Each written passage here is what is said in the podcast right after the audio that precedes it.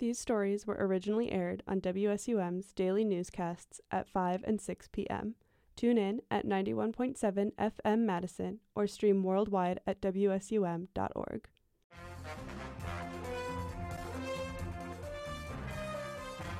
This is the news at 5 on 91.7 FM WSUM, streaming live on WSUM.org. Here's your 5 o'clock news update. Good Monday evening, Madison. You're listening to the 5 o'clock news update on WSUM 91.7 FM Madison Student Radio. I'm Lexi Spevacek. In state news, Governor Evers finds new funding to continue a Wisconsin child care program. Here's Ray Kirsch with the story. Governor Tony Evers will use newly discovered federal money to keep a child care program going for another year and a half. According to Evers' administration, Evers will use the $170 million from the Federal Emergency Management Agency Pandemic Response Operations to keep the Child Care Counts program running. Evers also expressed disappointment in a news release that the GOP wouldn't extend the program. Originally launched in 2020, the Child Care Counts programs provides child care providers with money to help retain staff and covers curriculum, utility, and rent costs.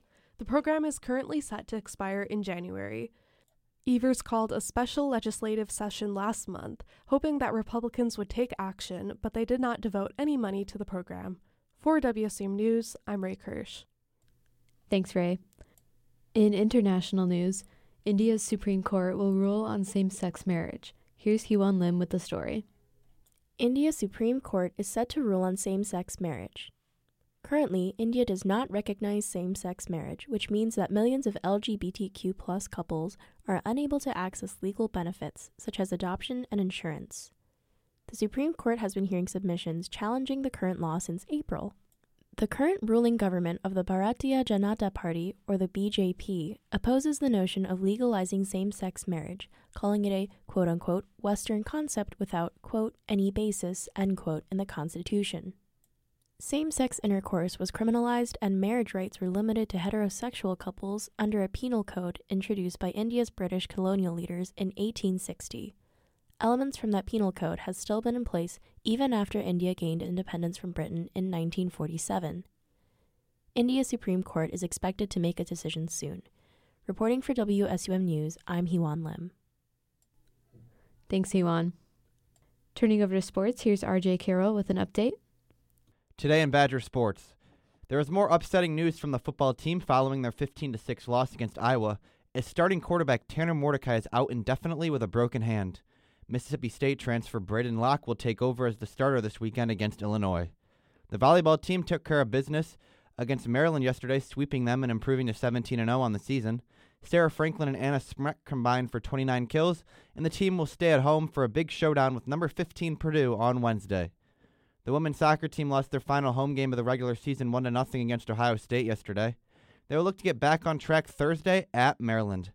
The women's golf team finished the first of three days of the Mercedes Benz Collegiate Championship in 12th place out of 14 teams, as the team carded a plus 11 score.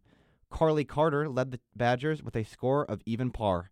The men's golf team finished the first of three days of the Fallen Oak Collegiate Championship in 12th place out of 12 teams as they carded a plus 14.